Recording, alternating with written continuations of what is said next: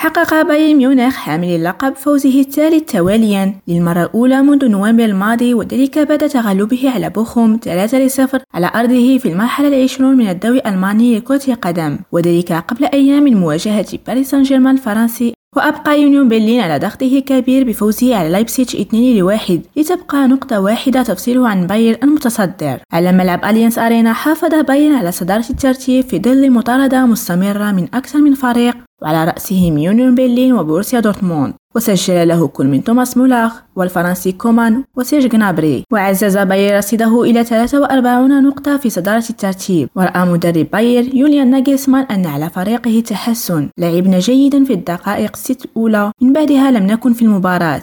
وتابع التبديلات أدخلت بعض الحماسة الإضافية، لكن علينا أن نتحسن. سكين أمرسو كريم راديو برلين.